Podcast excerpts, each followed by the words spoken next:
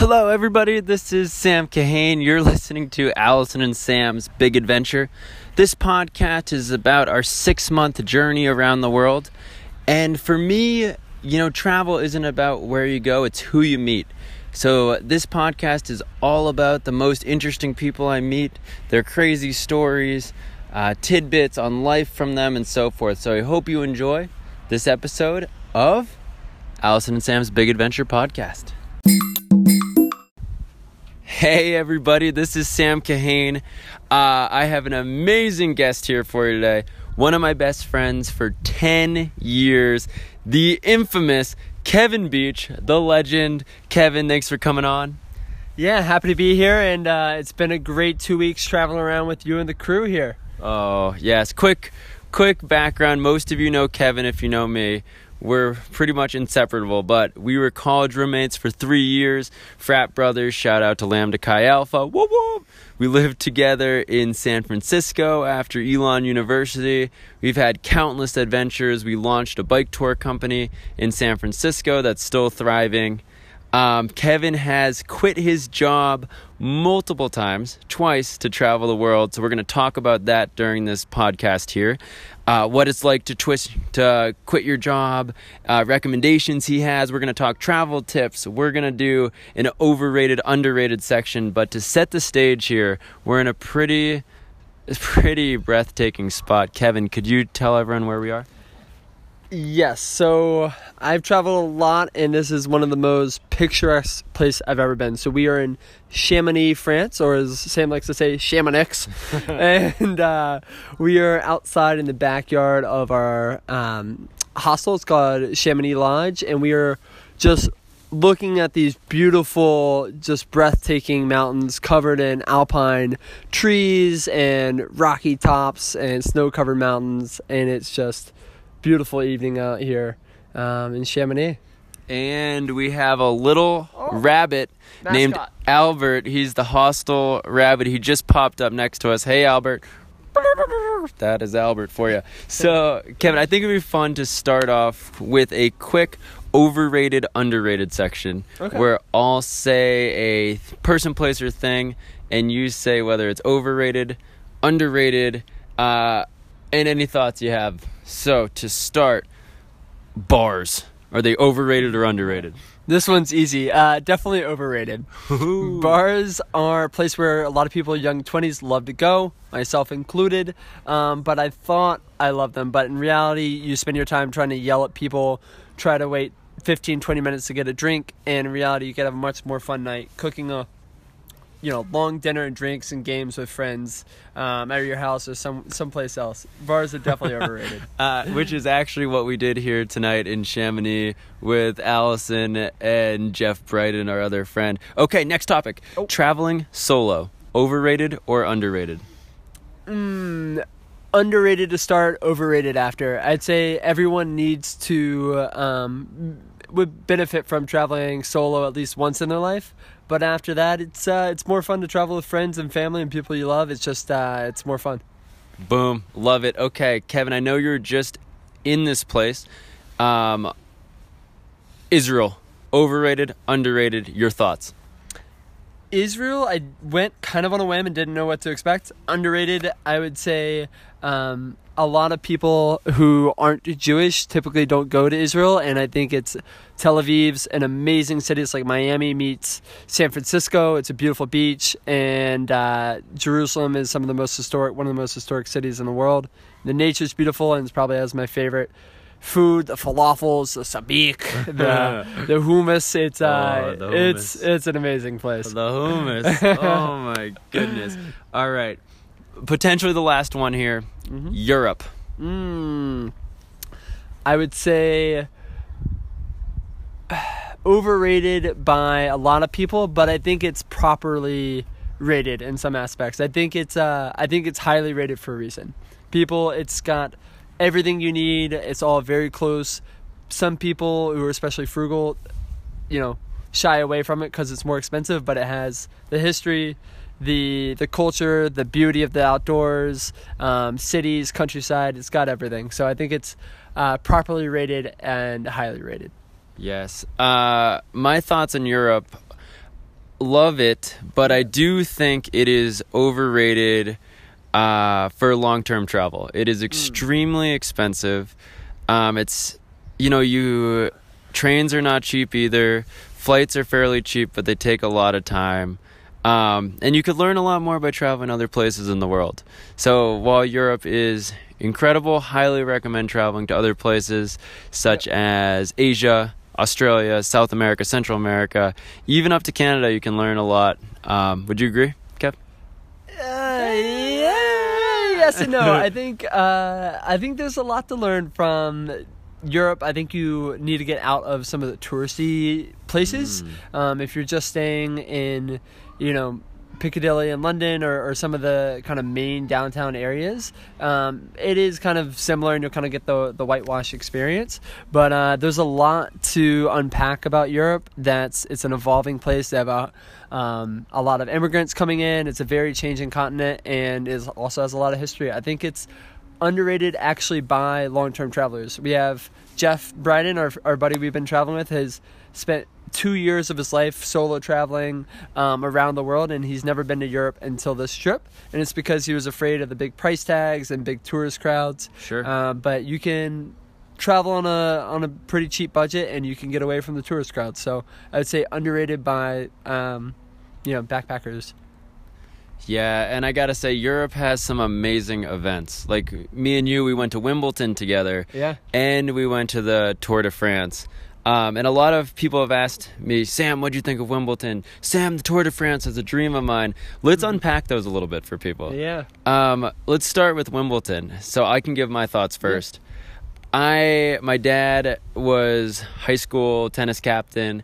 Then he went to college. He was tennis captain at Marietta College as well in Ohio. Shout out to Rob. You're a great dad as well. Thank you for listening, Dad. You're the man. Um, that's where I get my good looks from, as well as many of the viewers know. um, so I have never had never seen professional tennis before, and I was a little skeptical going in. Um, I knew the tickets were extremely expensive, and I have to say, watching tennis live was probably my favorite live sports experience I've ever had. Um. I thought the level of play was incredible. Uh, it was just amazing to watch. It was like a dance. It was beautiful. Uh, what did you think of Wimbledon? Yeah, so Wimbledon was interesting because we ex- we didn't have tickets. You have to enter a lottery to get in, and we heard that you could wait in this line, get there at like six or seven in the morning, and wait five or six hours, and you might be able to get some kind of grass seats or like get into the general Wimbledon. And Sam and I got extremely lucky. We got there seven in the morning, and we got the two last tickets for court number one. And uh, just like Sam said, it was I'd never seen live tennis before, and it was such a dramatic battle between two people because you just have you know it's mano y mano and you can just see the different personalities and the styles of play come out um, more than you can pretty much in any other sporting event and it was just people on the edge of their seat for the entire match so yeah i would say did not expect it but tennis underrated really entertaining sport Yes, it is definitely underrated.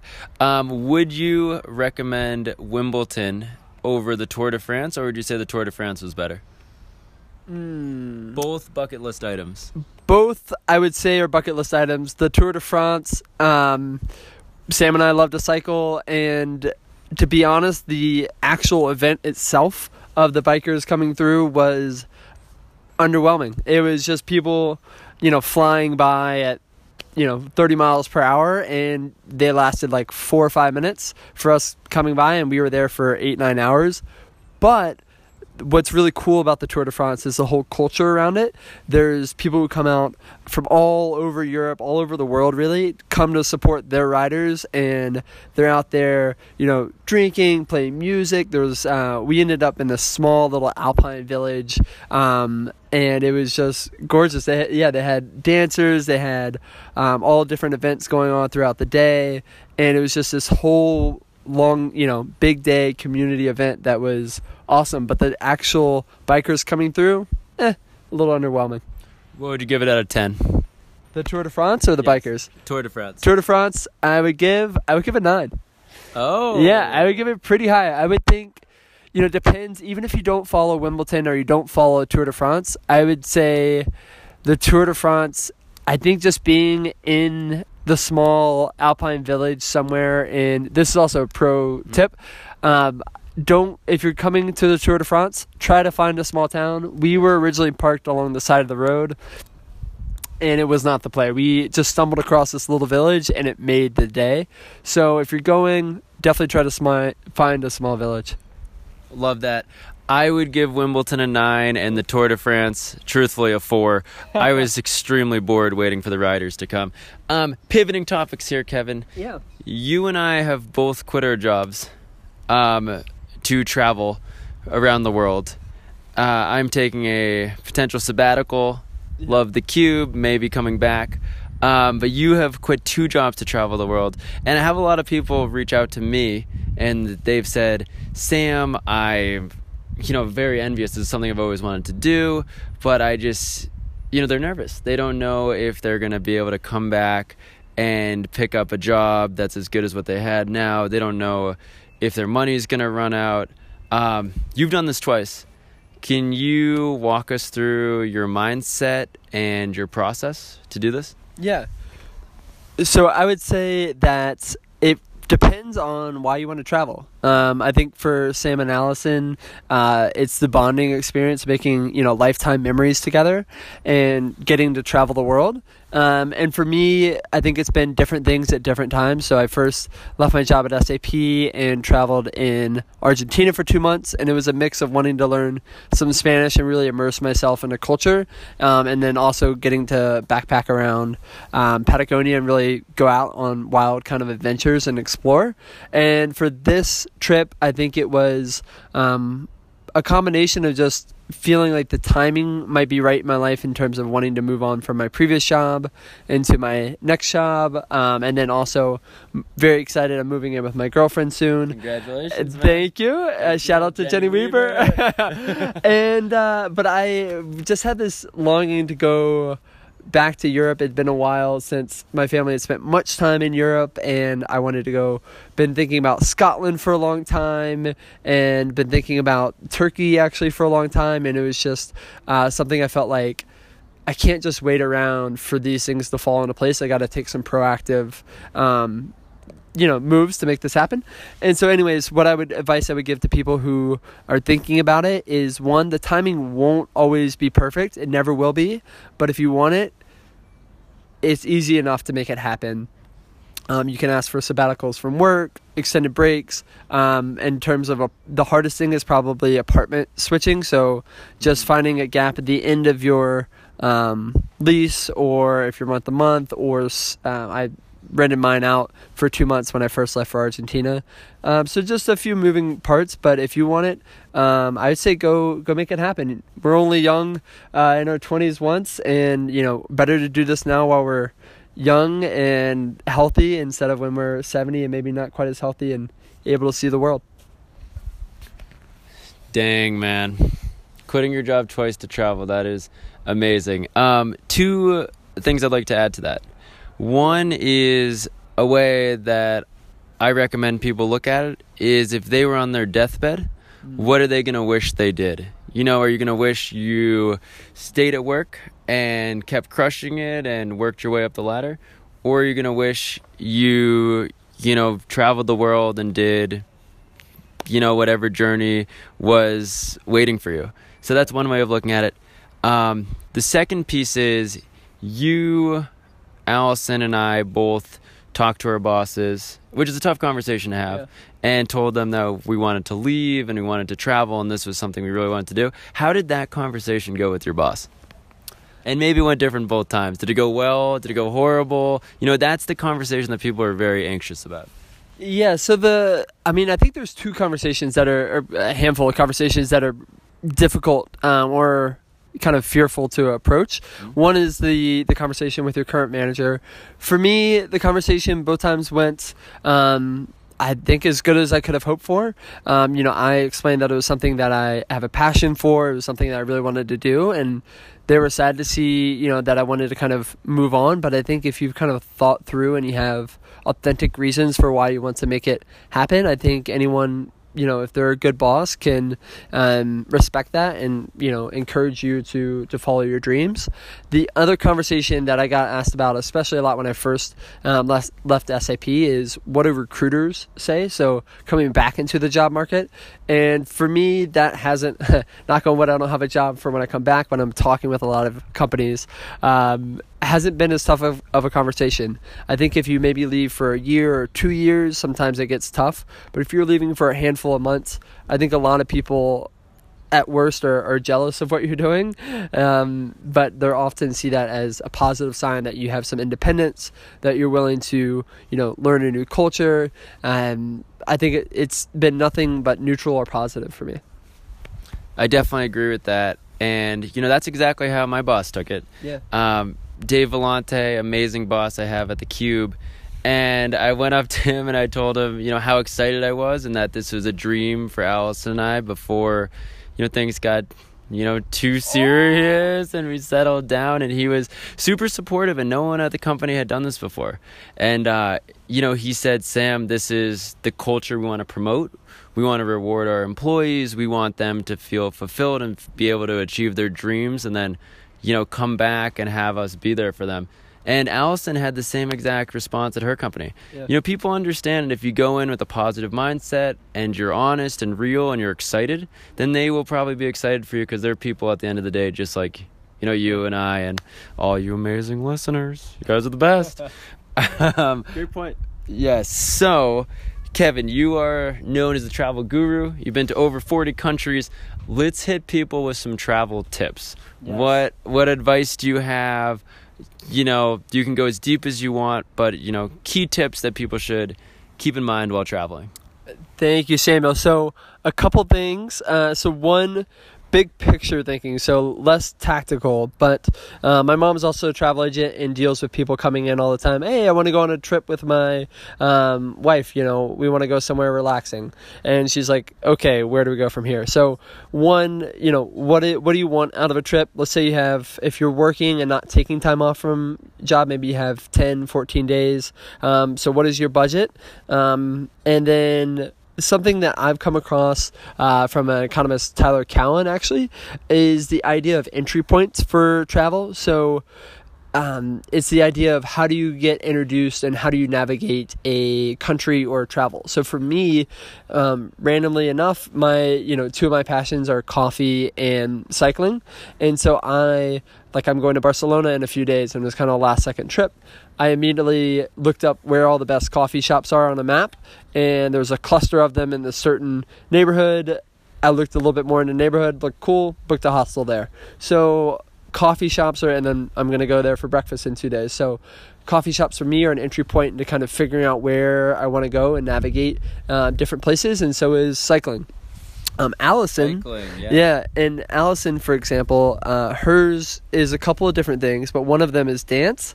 And um, you know, you went to London. She went to an amazing dance studio. Uh, we went actually rock climbing here in beautiful Chamonix, and. Uh, and anyways, so we went rock climbing in beautiful Chamonix this morning with with Jeff and the crew, and Allison had never been you know outdoor rock climbing of any type, but she had done it once before, and it was funny enough. It was a uh, dance video that she made way back in the day. She had to like rock climb as she was dancing, and it was just so funny to hear that that was like her entry point into rock climbing was through dance. So my recommendation is think about what are some of your passions. What are maybe um, how can you maybe take some of those and make it as an entry point into a certain place. So if you're really passionate about um, history, maybe look at uh, what part of history. So ancient Greece or uh, London or wherever you want to go. Just kind of think about that as maybe a filter um, for where you want to travel to.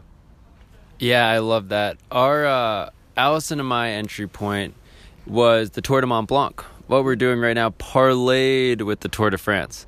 Because for me, you know, I don't have time to do ten day hikes or ever. You know, maybe a weekend tops. Um, so this was the entry point to get away and get into one of the most beautiful spots ever, um, because that's what I was missing in my life back home. Uh, so that's a really cool point. Um, so Kevin, I want to hit you with two more questions. Here. Yes, I also have a couple quick uh, practical travel tips. Oh, please. Uh, so a few technology related because like it or not, you don't want to be on Instagram while you're traveling, but technology plays an, a massive role in how you travel. Literally, I was about to ask you, do you have an app you're using or a website that you'd recommend to people? Because you always have your phone, like at the right time, you pull out your phone and you have the exact coffee shop to go to or the exact hike. So I'm very excited for this bit. Yeah, well, a, a couple things. I would say Google Maps is your best friend. So, one of the things you can do is you can download uh, Google Maps offline before you go to a place. So, you can access it whether you have Wi Fi or SIM card or, or whatnot. So, um, you just go to the little three bars at the top and then um, offline maps, and you can download wherever you're going from there. Another is get a SIM card. I had heard this for years and never took the advice until about a month ago, and it is a game changer. Don't get too much data, just get a few data to kind of, you know, get around for for a few weeks. Um, but usually when you're exiting the air, airport, they might have a little um, little books bookstore, grocery, little corner store, or like a Vodafone or something like that, and you can get a SIM card there for 15 bucks and it's well worth it. Um, and then in terms of just finding spots, that just comes with kind of practice with uh, either looking at travel blogs, the best coffee shops in a town, or uh, just fiddling around on Google Maps. Heck yeah, baby. Those that's good nuggets of content. That's people are going to take that and apply those and that's going to make a huge huge difference for them. Um, Kevin, this is so much fun, dude. I love that the adventure just continues. We're in Europe. We've been to Australia. We've been everywhere. Um, it's been unreal. Is there anything else you want to leave the people with? Any quotes that you live by? Any things you're pondering? anything you want them to remember you by? You know, what do you want to leave people with? Well, um, you're gonna laugh because I'm gonna leave you with two more tips and then maybe something big. Um, Oh. so two more uh, specific travel tips is one. Allison laughed when I did this, but then she tried it and liked it. Is when you get on the plane, take off your shoes um, because when you get on when you travel up in the air, your feet expand by a little bit, and if your shoes are tight, it's gonna be like a subtle discomfort the entire time. So just slip those babies off and, and relax on the flight. And then my mom swears by this thing called no jet lag pills. They're made out of New Zealand. And it could be placebo, but they work like a charm. So uh, check out no jet lag pills. And um, the thing I'd like you to take away is, you know, as simple as it sounds, go out and travel. I think uh, we didn't do it in the overrated, underrated, but I think travel is still massively underrated. More and more people are getting out there, but I think there's a lot to learn from different cultures, getting outside of your daily routine, meeting new people. Um, the more you travel in, in foreign places, I think uh, the more well rounded person you are. So go out and travel. That's coming from the most well rounded man out there, the one and only Kevin Beach. Love you, brother. Thanks for coming on. I love you, bud. Um, everyone, thank you for listening. Um, share this podcast with your friends. We're making it big. Signing out from Chamonix, it's We out. It's Kevin Beach. and Sam Kahan. Au revoir.